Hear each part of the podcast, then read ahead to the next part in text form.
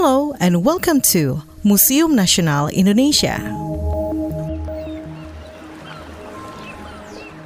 This is a story of Titanic of the East. The porcelain inside this room is only a few of 350,000 porcelains found in Tek Sing shipwreck. The ship was bound from the busy Amoy port in South China.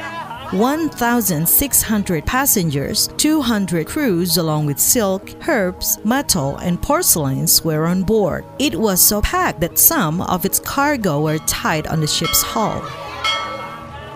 It was January 1892. The ship, with its colorful flags, traveled to Prosper City, Batavia, or Jakarta. After a month taming heavy ocean waves, captain of the ship decided to take a shortcut through Gaspar Strait near the oceans of Bangka that were full of reefs. On that tragic night, the ship sank along with its 1,600 passengers. This is where Tek Sing got its name as Titanic of the East because of the similar number of casualties